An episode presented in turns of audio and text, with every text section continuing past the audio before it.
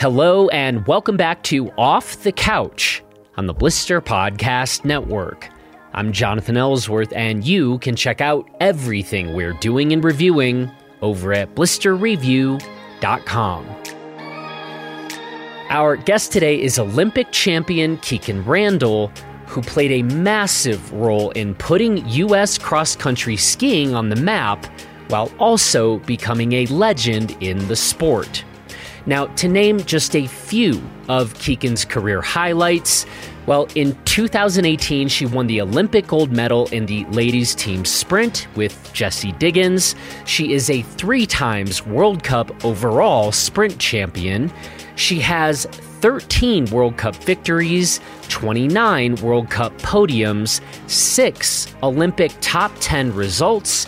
She is a 17 time U.S. national champion, a five time Olympian, and a nine time World Championships team member. Man, I'm kind of exhausted just reading all of that, let alone actually having done all of that.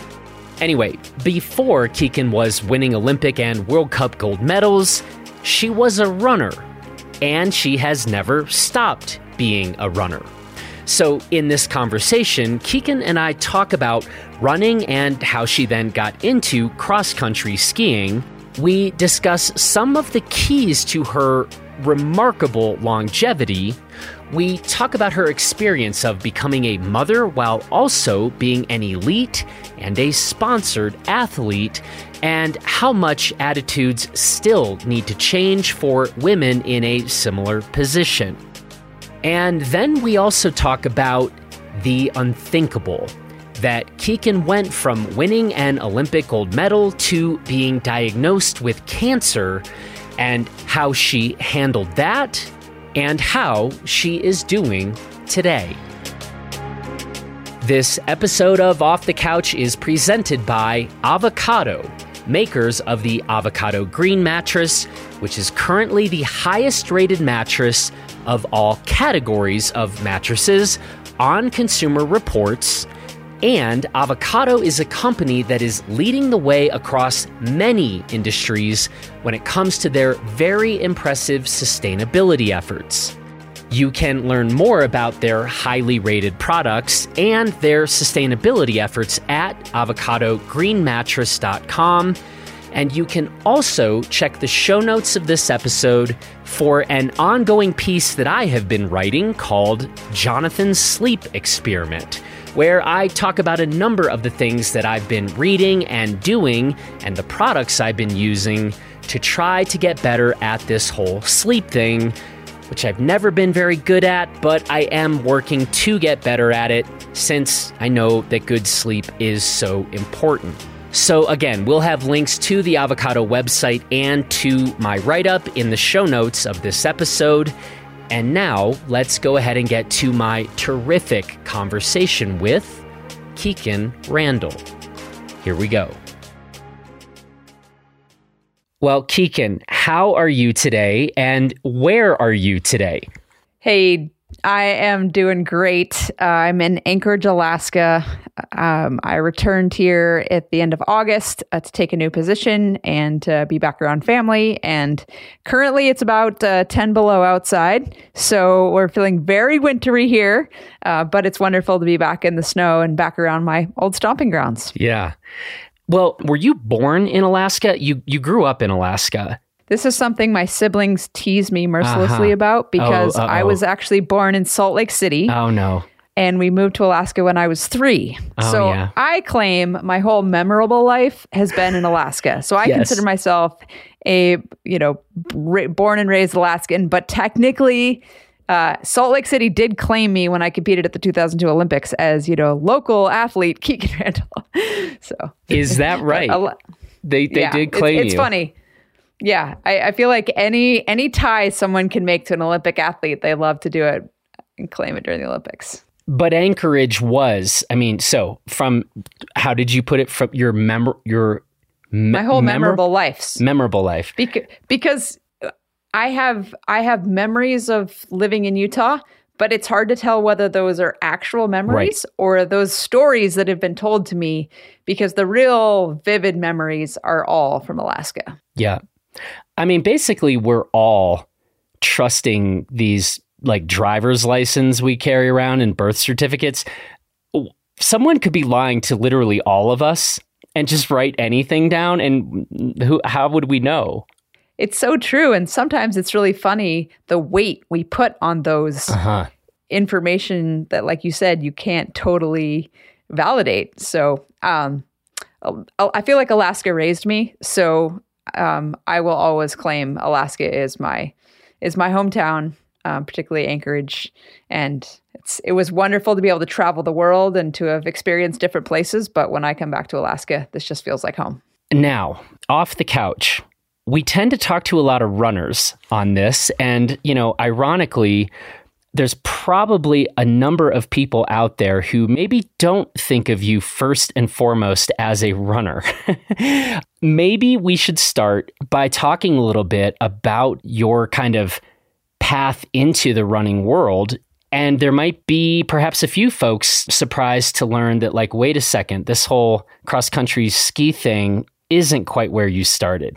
You're right. Uh, what a lot of people probably don't know about me is that I started as more of a runner. And there were some very key forks in the road through middle school and high school where I almost went the running route. And there were just some lucky circumstances that pulled me into cross country skiing that ultimately became my pursuit. But running has always been a backbone. Um, I love the feeling of it. I think being a competitive runner growing up taught me so much physically and mentally. I was fortunate to be in a really strong high school program for for cross country running and track that taught me a lot about teamwork and how to be a, a 24/7 professional athlete. And I credit those experiences for really helping me be one of the best cross country skiers in the world. And now that I'm done racing, I have really returned to my running roots and you know what I love about running is it's just you throw in a pair of shoes, mm-hmm. it's the pure effort. Uh, it's so measurable, which was something we never could quite get in cross country skiing. So it's yeah, it's a big part of my story, and um, it's fun to be able to look back a little bit. Say more about that. You said we never could make things quite as measurable in cross country skiing. What do you mean? So I think about mostly on the track how you can go out and you can bang out a set of 400s and you're going to know I'm in shape to hit my goals or oh, I got some work to do. I mean, you could just you just go out and the track it's flat, it's always the same distance. Yeah, there's a little bit of wind, yeah, there's a little bit of temperature, but for the most part, it will tell you where you're at. Cross country skiing, number 1, the courses are all different. The snow conditions vary widely. You know, the wax on your skis can matter on day to day. A lot of our racing is more about person to person, and you can't control other people. It's we do have parts of a lot of it that is against the clock, but there's just so many factors in cross country, and so I couldn't go out and do a specific workout that would necessarily tell me exactly where I was, like I could in running, hmm. either on the track or on a treadmill or on that favorite cross country running course. Huh. Okay. And in that regard, you personally appreciate the reduction of variables. I do. I w- I'm one of those runners. I love splits. When I would run the mile in high school track, I would be looking at my watch every time I crossed that that start line and love to see what the splits would tell me about where I was where I was. And uh, when I've done the marathons now in the last couple years, it's all about pace and where you're at. And um, in skiing, it's it's a lot more on feel. Okay, you mentioned that you had a couple of significant forks in the road. I think that that's actually one of my favorite things in the world to talk to people about.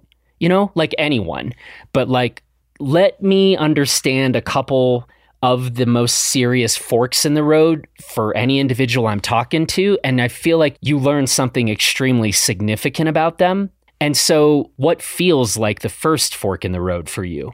I don't know if it officially counts as a fork in the road, but at four years old, my dad really wanted to do this local 10K. And he thought that he could just show up at the race and he'd run into someone he knew and he could pass me off and go run the race. Well, we got there just before the start of the race and didn't see anybody. So he ended up throwing me on his shoulders and I did the 10K race kind of on and off his shoulders. I ran parts of it, Wow. but we did it. We did it together, and that started uh, a thing where with with my parents um, and my siblings, we would participate in all the local races. And growing up in Anchorage, there was this you this kids running club that put on races for kids. It was track meets, it was road races, it was some cross country running. There was this uh, fall cross country running series called the Tuesday Night Race. So I kind of feel like the environment I grew up in had these events that were fun. I did it with my family that got me interested in the sport of running.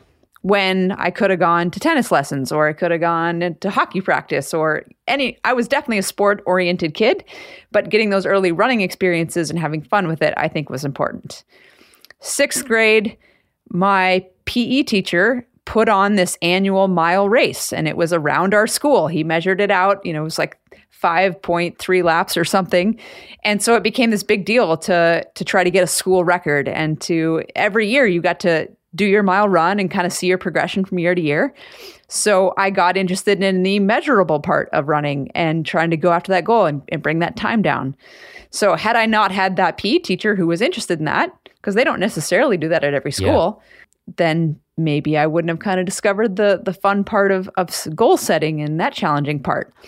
But the really big fork for me came in seventh grade. The lo- one of the local high school teams came to run with our middle school track team, and I happened to meet the coach. And he noticed I was kind of keeping up with some of his runners during the workout. So he said, Hey, I run a summer training group for the high school kids. You'd be welcome to join us. So I thought that sounded great and I joined them. Well, I was actually zoned to go to a different high school. But after that summer of meeting those kids, getting to know the coach, I just loved the I loved the team. So I ended up applying to this alternative high school program that helped me zone to that other high school, which is called East High School. And so I ended up going to East instead of Bartlett. And Bartlett was a strong running school. So I think if I'd stayed at Bartlett, I and freshman and sophomore year, I wanted to go, D, you know, Division One cross country running at one of the big schools. I mean, running was my focus. I did the Footlocker Western Regions uh, those two years and almost qualified for nationals, and so that was my set. Well, then at the end of tenth grade, my running coach at East, Harry Johnson, he moved out of town, and so then I needed a new training group, and I happened to get introduced to this ski coach who was starting a new ski program, and at the time it was like, well skiing ski training should be pretty good cross training and so i ended up doing that. I think had i gone to the other school i would have just i wouldn't have had that introduction and and thankfully the the running coach at east also was the ski coach so there was a lot of encouragement to do all to do all the sports cross country running cross country skiing and track and so i think back to that day in seventh grade if that coach hadn't come and i'd gone to the other high school I probably would have gone the running track. And I think I could have been a moderately successful college runner.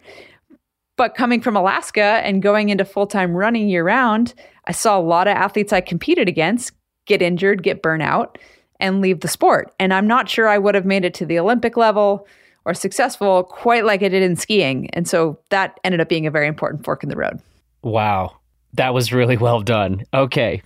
So, just to be clear, you are saying that you are attributing good bit of your success in the fact that you were not specializing too early. Do I have that right? Or Definitely. I think growing up doing a lot of different sports, I did play soccer, I did do tennis lessons, but I went to those community fun runs with my family.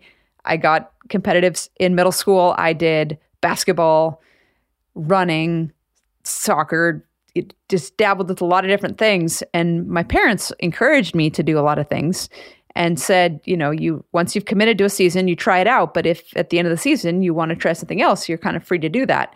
And i think dabbling with a lot of things growing up gave me a broad set of skills. Uh, some things i was good at some things i wasn't good at. You know you learn almost as much from the failures Yep. as you do from the wins. Yep. uh, and then that real mix of things by the time i did get serious in high school I was excited, I was fresh, And even through high school, I continued to run, to do cross country running, cross country skiing, and track. So I had three seasons, things were fresh. And then I graduated from high school. I decided to commit to skiing full time. And I believe that's why I was able to have a 20 year career in cross country skiing. This is one of my favorite topics. There is a book called Range by David Epstein. Are you familiar with this? I'm familiar with David Epstein. He's, yeah. he's written a few good books. Yeah. And this is one of his primary arguments. And I did not know this part of your story, but you slide exactly into the mold here where his argument is that over specialization at a young age actually can go on to hinder like elite, elite, elite performance. And like exhibit number i don't know 283 you.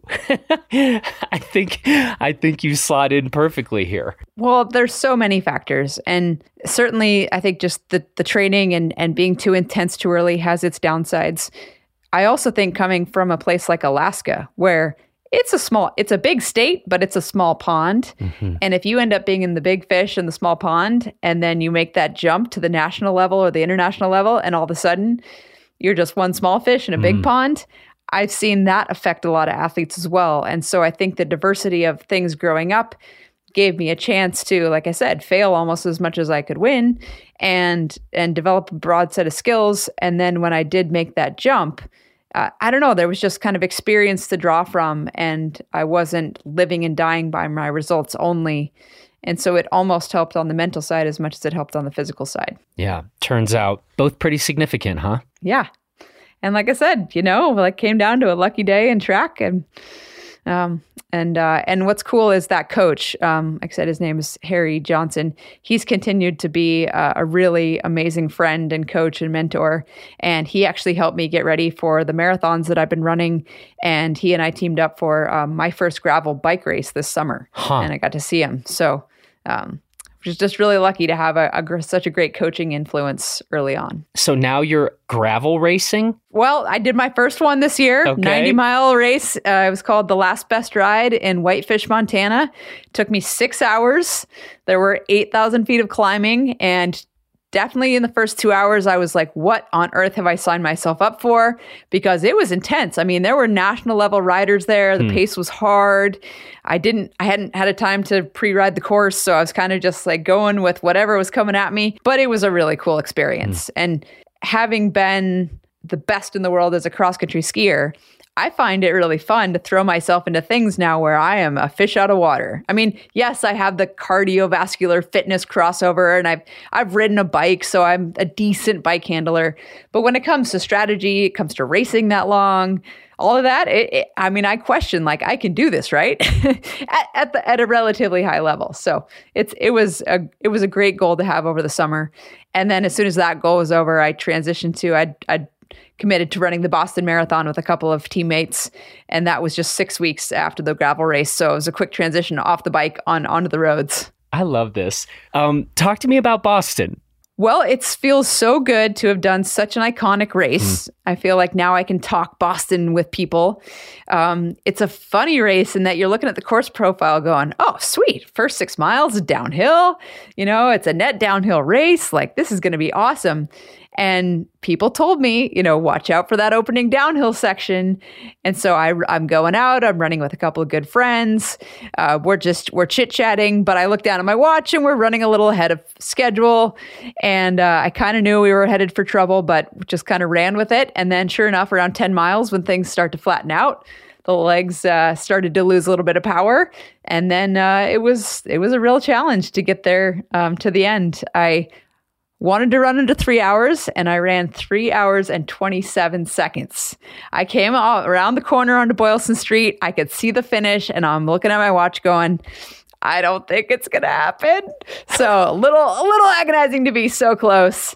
But you know, when you come to those events and you run with so many people, hmm it's it really is incredible. And having that goal on the schedule was super motivating for me to get out and do some hard workouts to get in some longer runs.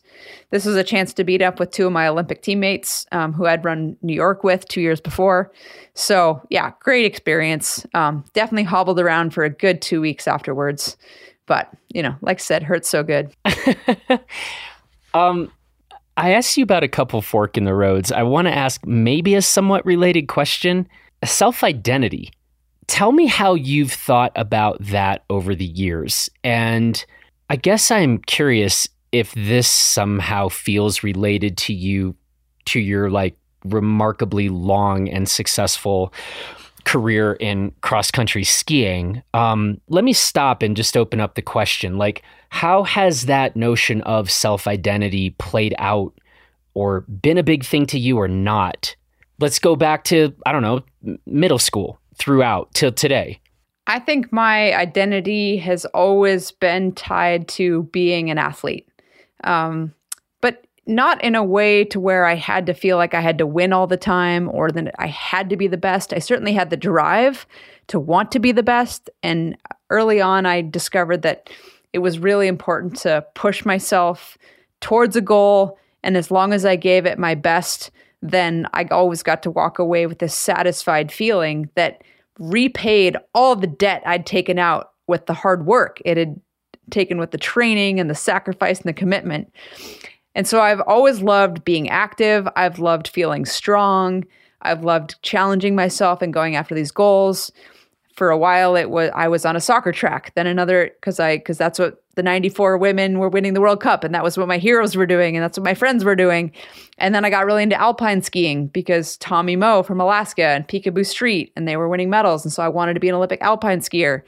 And then I got into running and, you know, started to channel things that way. And so running was just a way I think I built energy off of it. I built confidence being an athlete. And I've always had some big goal, whether it was making the Olympics.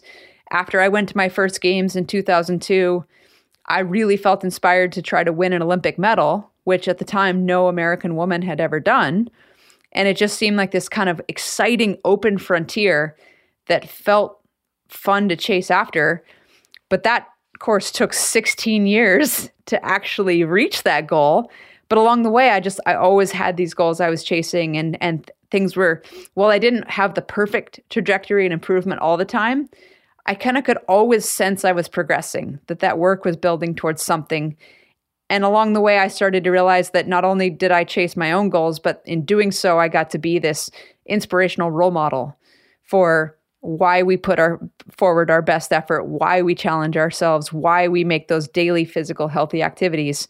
And so it just it became my identity to not only be this strong athlete but to then be this advocate for for physical activity and the funny thing though is when I retired in, from my career, you know, off of a gold medal, the highest of highs in 2018, that was the first time in my entire life that I really had to confront like, well, I still want to be a strong athlete, but now I'm not going to be necessarily the strongest.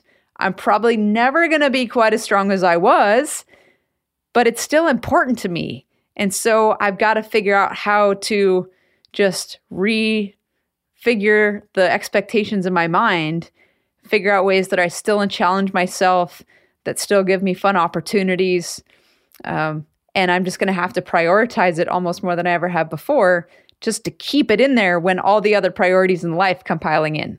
Being a parent, doing a career, all these things. So it's not your job anymore. It's like you really have to fight to keep it in the in there. And you don't have to go out and do intervals every day. You don't have to get in the gym.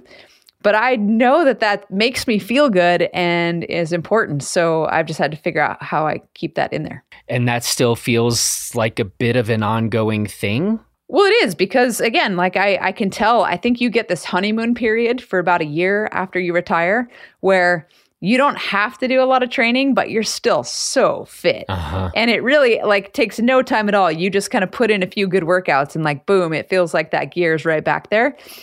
But after about a year, unless you really maintain it, that strength starts to disappear. And especially that touch with those really hard efforts. And so I'll jump in a ski race like the American Birkebeiner which is the largest cross country ski race in North America. And I, I'm at the start line with women I raced against, and they're announcing me as Kikkan Randall, world champion, Olympic gold medalist. And then we go off the start gun, and I can't hang for a K. Like they drop me, and then all of a sudden, like getting through 50K is really hard. And I appreciate the fitness and the strength it takes. So it it just takes a little bit of adjustment in my head to go people are expecting me to be this top level athlete and it's okay that I'm not anymore, but I'm also not going to just step away and give up because I want to save face. Like I want to get out there and still push myself. And I still love the feeling of just being absolutely depleted at the finish line.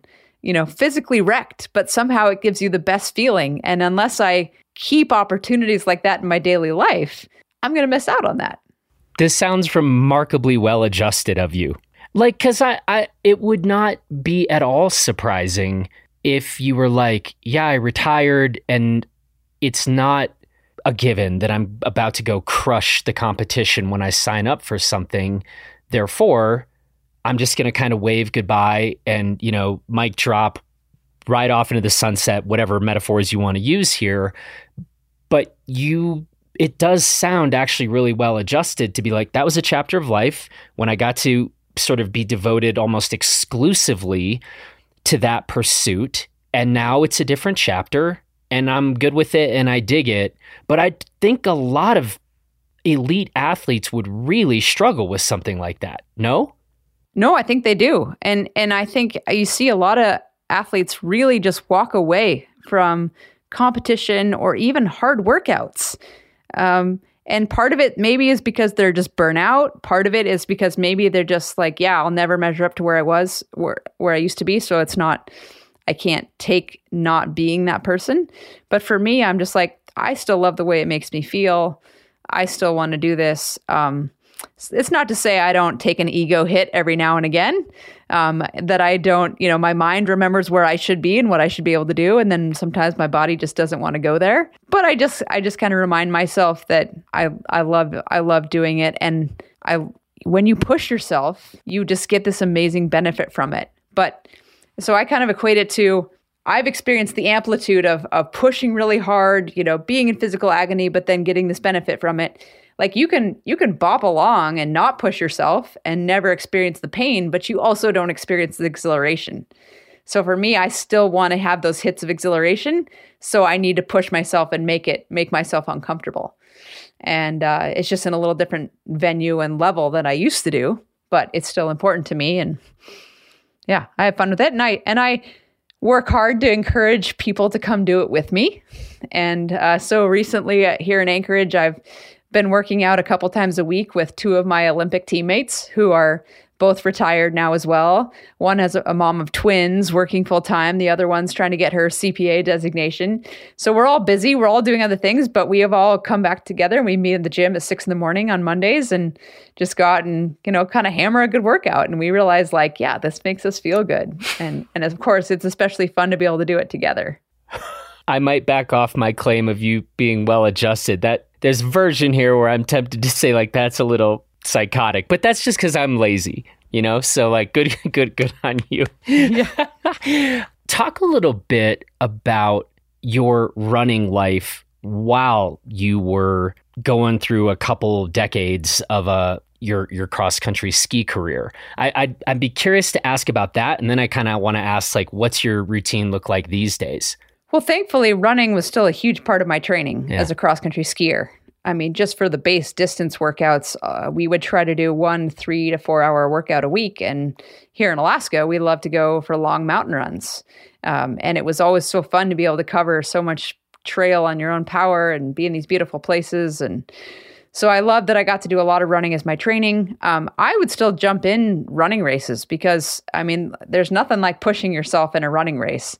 And there's a lot of great community races in Alaska. So it was really fun visibility to be in the community, to, you know, be this high level athlete and yet jump in a community 5K. And so I'm, I got to do some of that. And, um, set some set some course records which you know now i could try to chase after although i don't i don't think i'm going to be in that shape ever again. We'll see.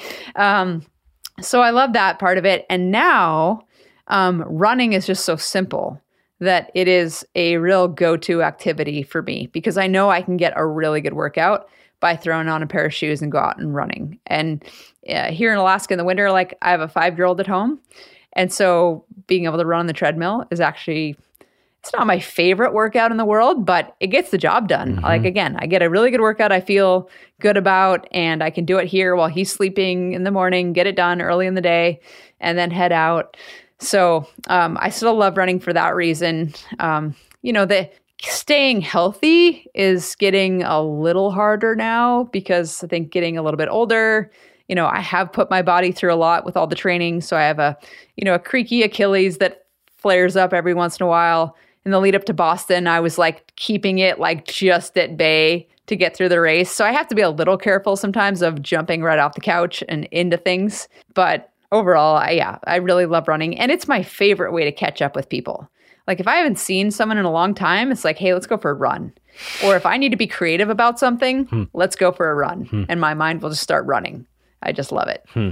This is a question that I like to ask. And since you talked about, you brought up doing things off the couch. I was very curious. And now, ha- having heard this particular conversation, what's the most off the couch thing you've ever done? Ooh, most off the couch thing. I feel like there might be a list of like 37 possibilities here, given everything you've just said. Well, I don't know if it fully counts, but in 2008, so I'm kind of, I would say, halfway through my competitive ski racing career, I'd started the season super strong. I won my first World Cup. Uh, I was in fantastic shape, but towards the end of the season, I ended up developing this massive blood clot in my leg. And so I ended up in the hospital um, to try to get the blood clot out. And so I was literally on the couch, like leg up, but I, the cl- I had the clot cleared out the first time, came back, I was recovering, taking it super easy. And then my clot ended up coming back. Like we just didn't get the right mix of the medication. And so the second time after I came out of the hospital, my doctors were literally like, the more you can keep your blood flowing, the better. So as long as you're like you're not experiencing a lot of pain, go for it. So when I got the all clear of that, I went out and um, thankfully it was like April in Alaska, mm. so we still had snow on the ski trails. So I got out and started skiing hard, and I just kind of took that like the the more you can get that blood pumping, the better. Straight, you know, straight to, went straight to my head, and I I pushed it really hard. But I think maybe my ambition was a little bit greater than what my body was ready to handle at that point. So, yeah, I remember going going maybe a little overboard with that. Um, but that went from the extreme of like literally like laying in the hospital to going out and hammering. Um, so that was one instance. And then now I feel like it's a total time thing. Uh, I used to hear about, you know, we used to call people master blasters who, you know, no one, when you're training as a ski racer, you spend a lot of your time training at a very easy level, like conversation pace. And so I could never understand why, when I would meet up with friends who didn't train all the time, they always wanted to go so fast. But now I get it because you don't have three hours just to go out and meander around. It's like, I have an hour. I want to feel like I got to work out. So you just like hop out of the car and you just go. And so I feel like I end up doing a lot of workouts these days where I don't necessarily like give myself the warm up. It's just like I just get out there and I just want to hammer. and it doesn't always feel great. Uh-huh. Like the, you warm up for a reason. Yeah. but it's just, I still can't help it.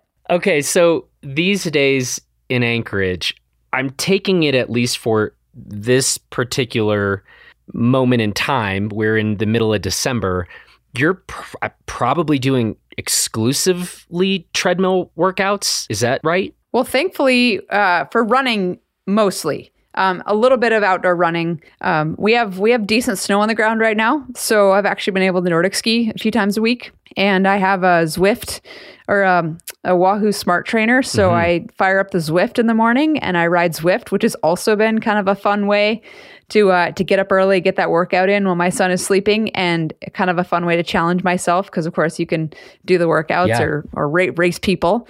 So I do I do enjoy that, and then yeah, the treadmill workouts have been great. Thrown in when I'm I was traveling last week, and so I hit up the elliptical because I find when I travel, because getting anywhere from Alaska is like a minimum eight hours, like it's just a lot of flying. So after sitting for so long, if I jump right into a run, that can blow up my Achilles. So I found like if I can find a hotel gym with an elliptical, sometimes I'll hit that for my first workout to give myself a little bit of an adjustment um, to recover from the travel. Gotcha. But, yeah, okay. It's, it's all about efficiency these days.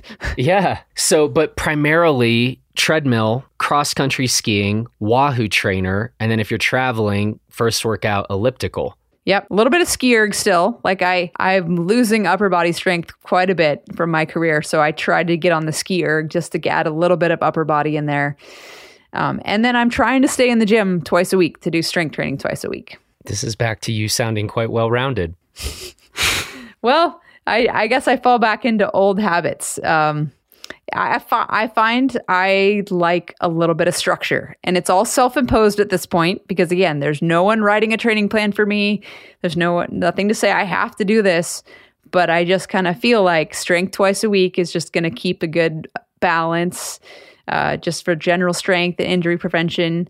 Um, I like to try to get in one or two intensity workouts a week where I make myself breathe hard and, you know, feel that heaviness in the legs a little bit, and then, um, and then just try to do a variety of of activities so that I don't get too burnt out on anything. You mentioned this, but I want to kind of circle back to it a bit. Talking about being an athlete and being a mother. Talk a little bit about that initial sort of new position to be in or transition, and specifically just how that kind of went in your own personal experience? Well, I went to my fourth Olympics as the gold medal favorite in the individual skate sprint. So, with cross country skiing, you have two techniques and you have short distance and long distance.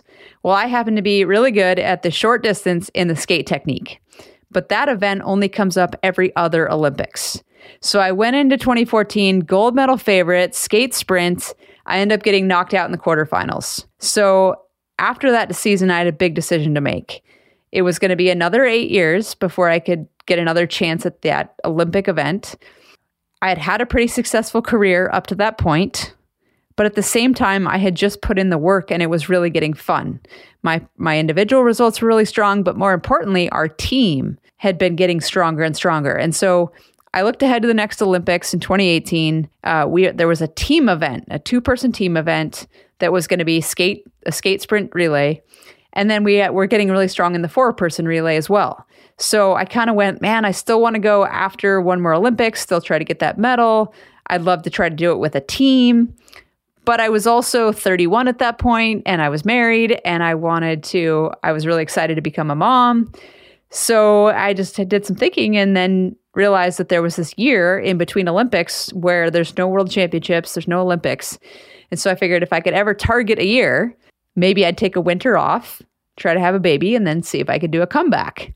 And thankfully, the timing worked out, although it was very, uh, it was very unknown territory. I mean, I I'm a big researcher, so I was like, okay, you know, what does it mean to be an elite athlete? How do you know? Can you can you get pregnant? Does training affect it?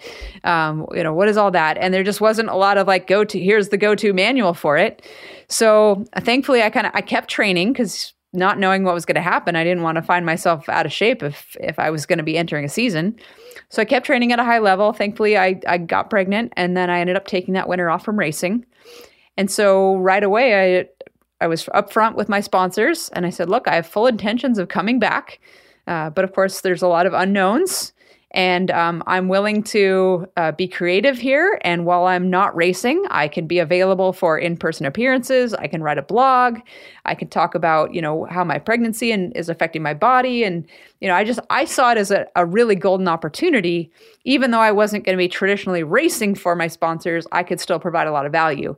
And I was really fortunate that my sponsors appreciated that value. They were excited about it. I was also really lucky that the US ski team was was excited that I wasn't going to retire, that I was going to keep racing because in a sense they had invested in me all those years and I was kind of a known quantity. And so they supported me to take a year back and then and then when I returned I was able to bring my family on the road. And then fortunately I was able to kind of pull together the right support system of uh, my pa- my parents, my uh, husband's parents, and we were able to come back onto the World Cup and travel as a family and I got to experience being an elite athlete, becoming a mom. And while it took some patience, I would say it was a full, about a full 10 months before I really felt like I got my full race gear back. I found that found that top gear again. And it was such an amazing perspective shift to become a mom uh, that deep into my career. I felt like it brought a lot of positive things, just a new focus. Uh, it was less about the results, it was more about as long as I gave it my best, I got to come home to a little baby that was happy to see me and just so many great things.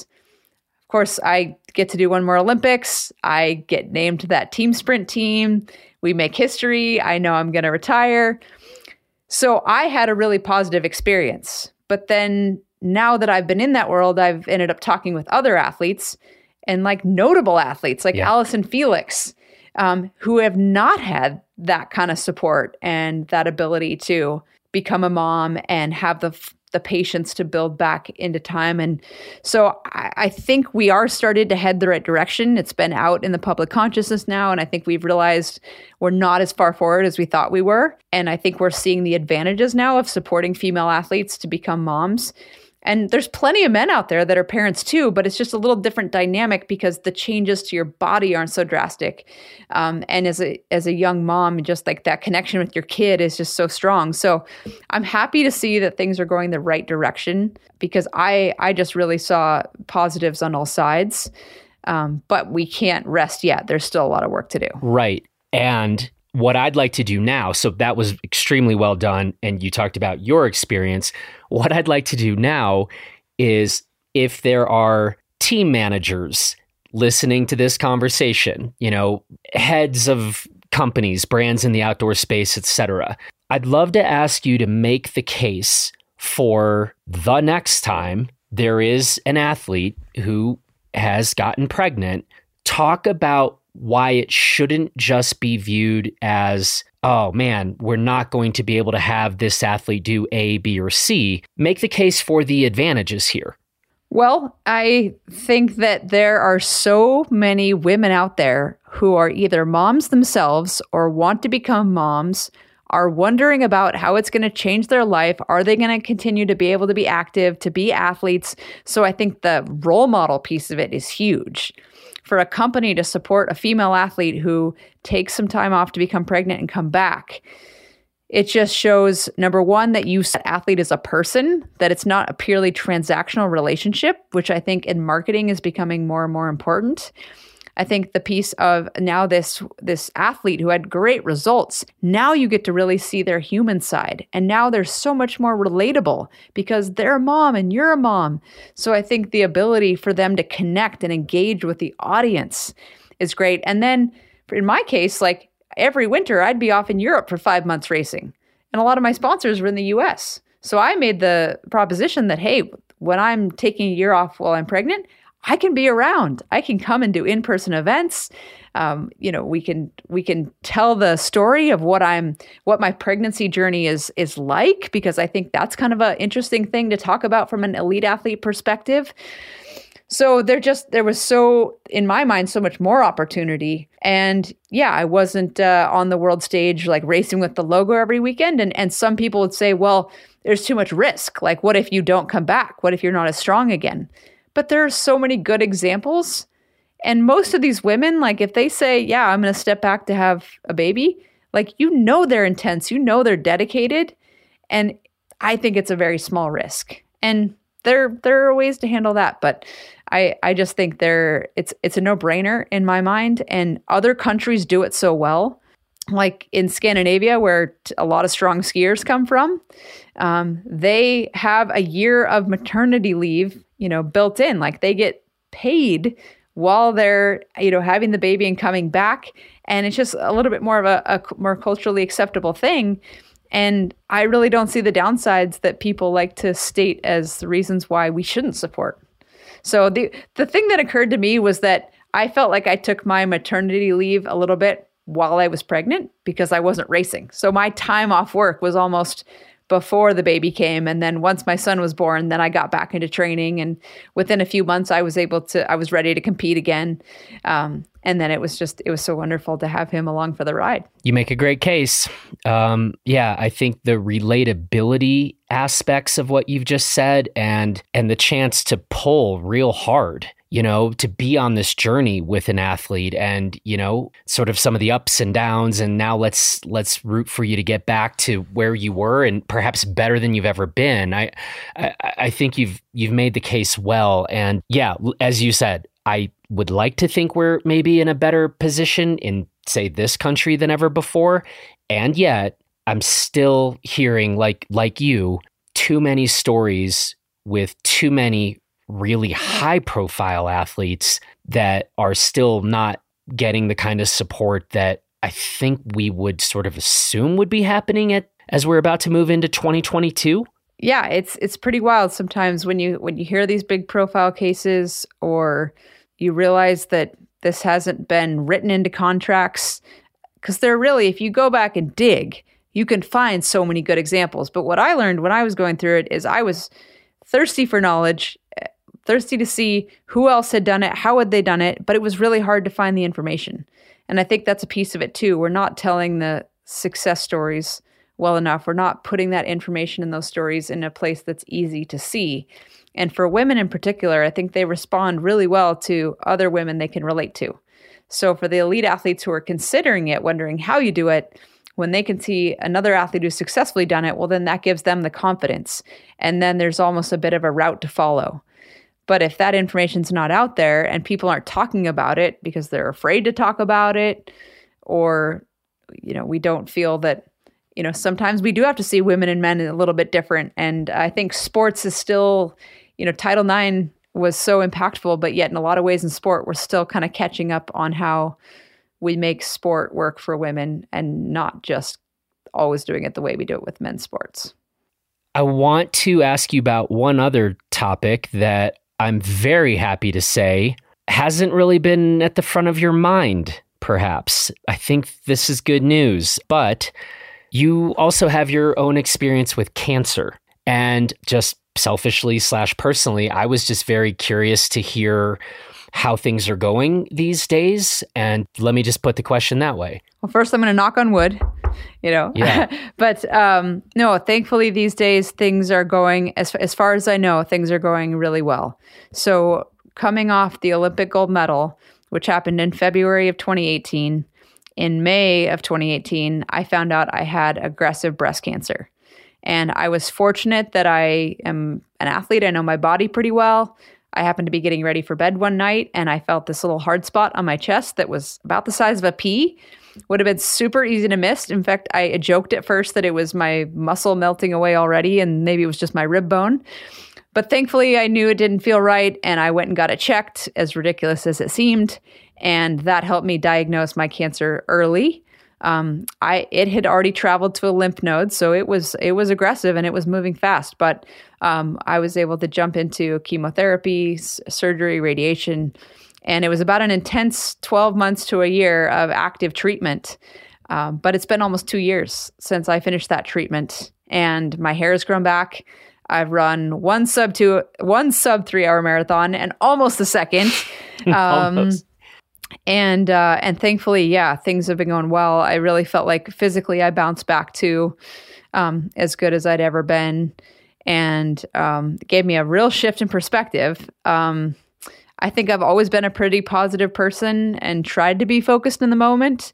But especially being a mom, I feel like after having gone, having to face like something like cancer where it's so out of your control I mean, you do the best you can, but you know, anything can happen. And I just feel like every day is a gift. And I've really tried to think hard about my priorities. And I'm living my life as if I'm going to be here around for another 50, you know, 100 years. But um, I also want to make sure I take advantage of every single day because you just, you just never know. And, uh, and I feel like what I would have maybe complained about or said it was a mediocre day before, um, every day feels amazing. Like when I'm going out and pushing myself and my legs are heavy and I don't want to be out there, it's like, yeah, but I get to be out here. And and I can sh- almost shift my perspective in the moment, you know, having gone through that experience. Um, so it's it's pretty wild. I think um, going back to the whole role model piece, for me to go from an Olympic gold medalist to having to face cancer was just so wild. Like I went through that whole mixture of emotions of like disbelief and uh, frustration. And yet, being an athlete helped me tremendously process all that and figure out how, where to put my focus, how to stay positive, how to. Um, I was great. To, I was super lucky to be surrounded by an amazing team of people who are also positive and supportive. And so through it all, now I have realized how much physical activity was really helpful for me during treatment. And so being able to speak to that, being able to speak to uh, you know the cancer experience as a young woman, um, as a mother, I just feel like it's given me um, more power, not more power, but a, an amazing platform to be more of a role model than I could have been as just an Olympic gold medalist. Because it's one thing to be like, oh, work hard, you know, dream big, and you know, you you get everything you want. But to really have to go through something where you have so less control and um, you get really knocked down um, you know it's just such it's an it's unfortunate but it's a it's a relatable experience to a lot of people who've either been through it themselves or they've watched someone go through it and so to be able to speak to what helped me um, to be honest about the struggles um, I think has has just really given me an opportunity to have an impact and that's been a silver lining for sure I mean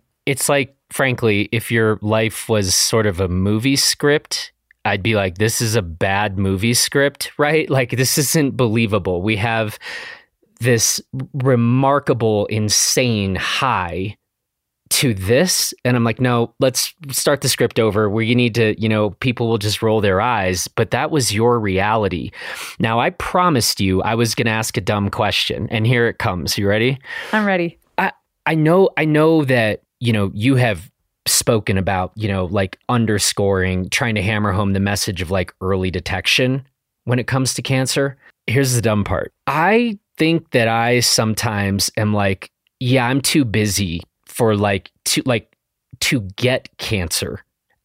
And then as I've been thinking about this conversation with you, it's like, yeah, I'm pretty sure that when you're like, I just won literally, like I am literally on top of the mountain I doubt you were sitting around like, oh, I don't know, could happen to me. I, eh, you know, talk to me about that because if if I'm doing this from the point of view of I'm too busy, and you had the experience of like I am literally on top of the world, top of this sport, and then you get the news, I'm pretty sure that means any of us can get the news. But it, but am I right about your headspace? This was unthinkable. Is that fair? That's a great way to put it. Unthinkable. Farthest from my mind in fact, when I when I discovered it, it did give me a sinking feeling, but it was just so out of the realm of possibility. It was like, okay, this is going to be a story someday about the time I got worked up about this little thing I found and it turned out to be nothing. But yet, no, it really was. And I, I couldn't believe it. I mean, I had this false sense of security that I eat right, I exercise, I take good care of myself. This doesn't happen to people like me. I have no family history. It doesn't happen to women under 40. I just so many things that made it seem impossible, and yet it happened to me. So, on one hand, you could say, yeah, shoot, nobody's safe. Um, at the same time, I think it is good to remember that if you do the right things, if you take care of yourself, it does lessen the chance. And I will say that having gone into my treatment in such amazing yes. shape did undoubtedly help me. It helped me process the treatment the athletic mindset I've cultivated as an Olympic competitor over my entire lifetime helped me deal with that information and how I was going to focus. The support team I had around me, you know, I wasn't the average cancer patient. I definitely had a lot of legs up in terms of the support that I that I received. Um, so while there is some frustration, it, yeah, it can happen to anybody. And of course, once you uncover the lid, you start to hear stories about many other elite athletes, amazing humans that cancer surprised them too. And not everybody had has had the outcome that I've had thus far. And that's been very humbling. Um, there was actually a Finnish cross country skier that as soon as I got my diagnosis, I learned of hers. And we had competed against each other at World Juniors. And she was also a mom of a little girl and she got an aggressive form of stomach cancer and ultimately passed away a few months later. And that was just gut gut wrenching because I know I didn't do anything special compared to what she did. I had a good outcome, you know. And so again, it's just that perspective of let's not take a day for granted. Let's do do the right things because it gives us the best chance and to have the confidence to know that if we do go something, we're going to give it everything we have to do our best to get through it. And that's all you can count on at the end of the day. Here, here. And let's not ignore seemingly silly signs. So, the early detection thing as another critical piece with doing our best to be healthy and fit, as healthy and fit as we can be. I think that's just an important one to drive home all of the pieces you've just said. And finally, always a good idea and good practice. Let's not take the day for granted.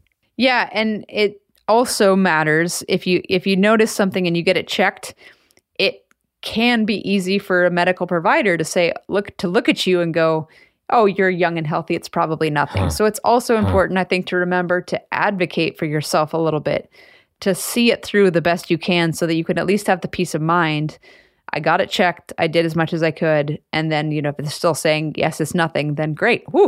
You know, you dodge that one. But um, I think they're, I, I was fortunate. I mean, I went to a walk in clinic and and the guy did. He looked at me and said you know it's probably nothing but let's do a follow-up mammogram just to check. And then the mammogram well, let's do an ultrasound just to see. And then that was like well, let's do a biopsy.